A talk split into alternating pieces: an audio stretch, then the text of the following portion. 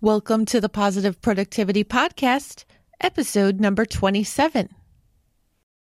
Welcome to Positive Productivity Podcast, where we empower our audience to achieve and appreciate personal and professional success, especially in the face of adversity. Listen in as our guests reveal their stories of challenges and hurdles and how they overcame defeat and became triumphant in their endeavors. Let's get motivated and move forward with your host, Kim Sutton.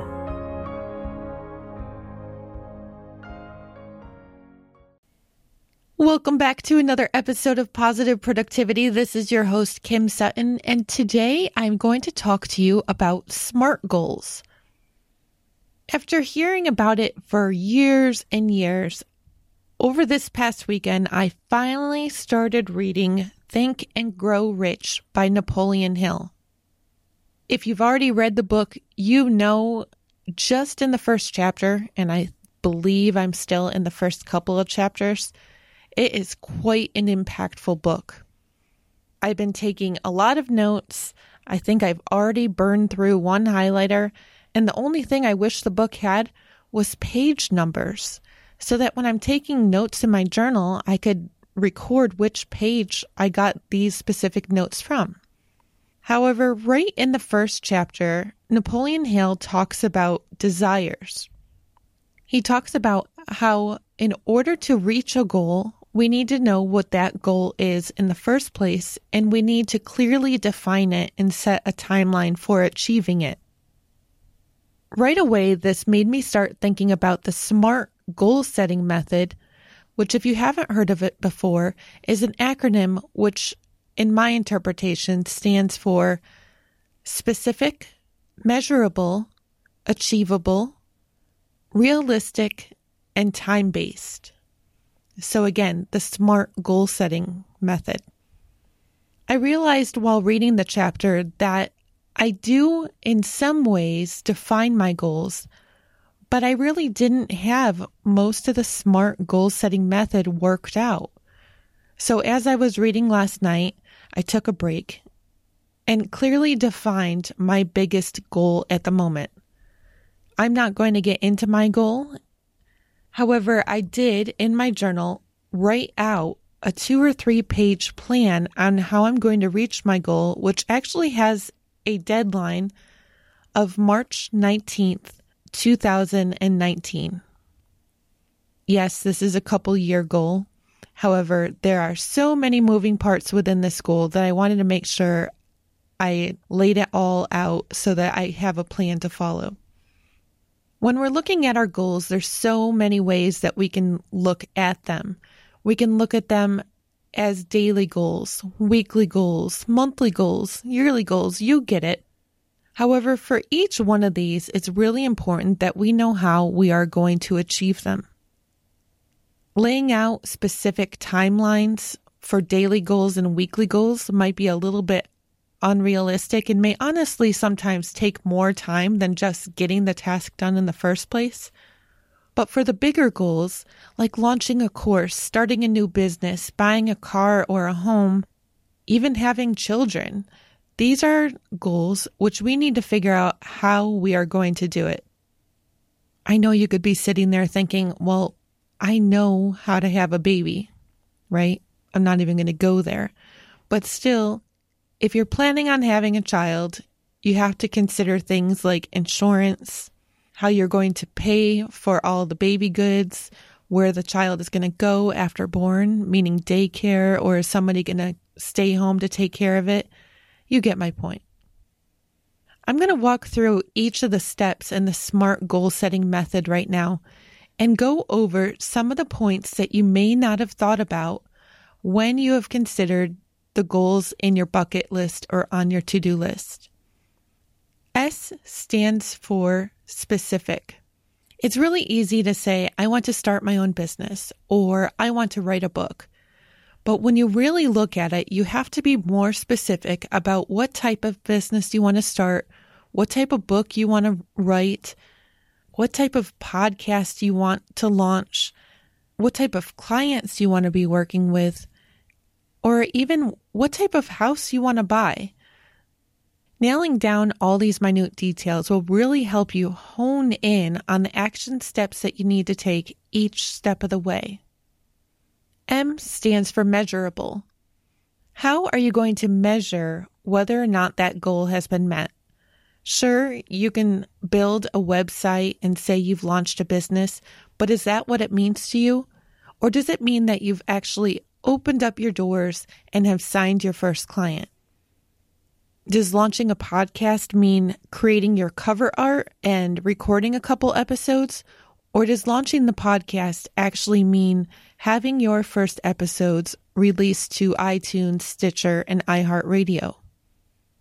Clearly defining what reaching your goals means will make it a lot easier to know whether or not you have hit that goal when the time comes.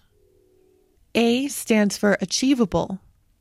I love the song Billionaire by Travie McCoy and Bruno Mars. And while I would love to be a billionaire, and I'm sure a lot of you would too, this isn't really achievable given the way that my life is currently going. And quite honestly, it doesn't need to be achieved. I would be quite happy with far, far, far less money.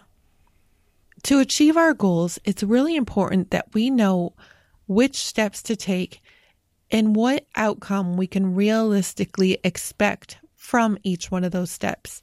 So, if your goal is to make $500,000 next year, you need to know how exactly you are going to do that. If you're selling physical products, that may mean selling X quantity of each product to reach a sum of a half million dollars. If you're a service based business, that may mean signing on X number of clients on a recurring monthly retainer. So, how are you going to achieve that goal? When you're documenting the goals that you want to reach, make sure you account for the milestones that will help you achieve those goals.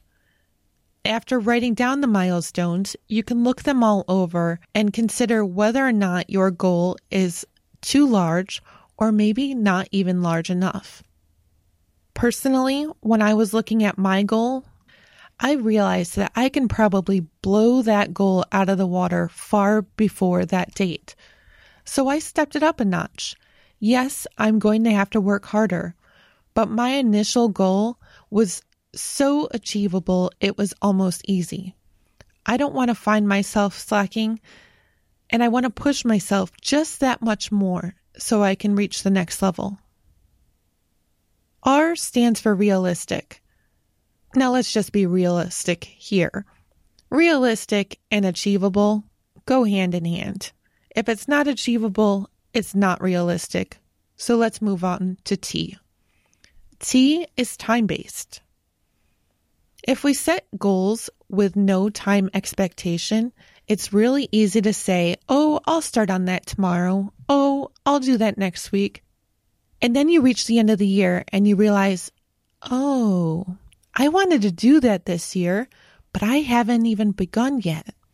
Let's make that my goal for next year. Put a date on it. When are you going to have your book published? When are you going to buy your house? When are you going to get your dream car?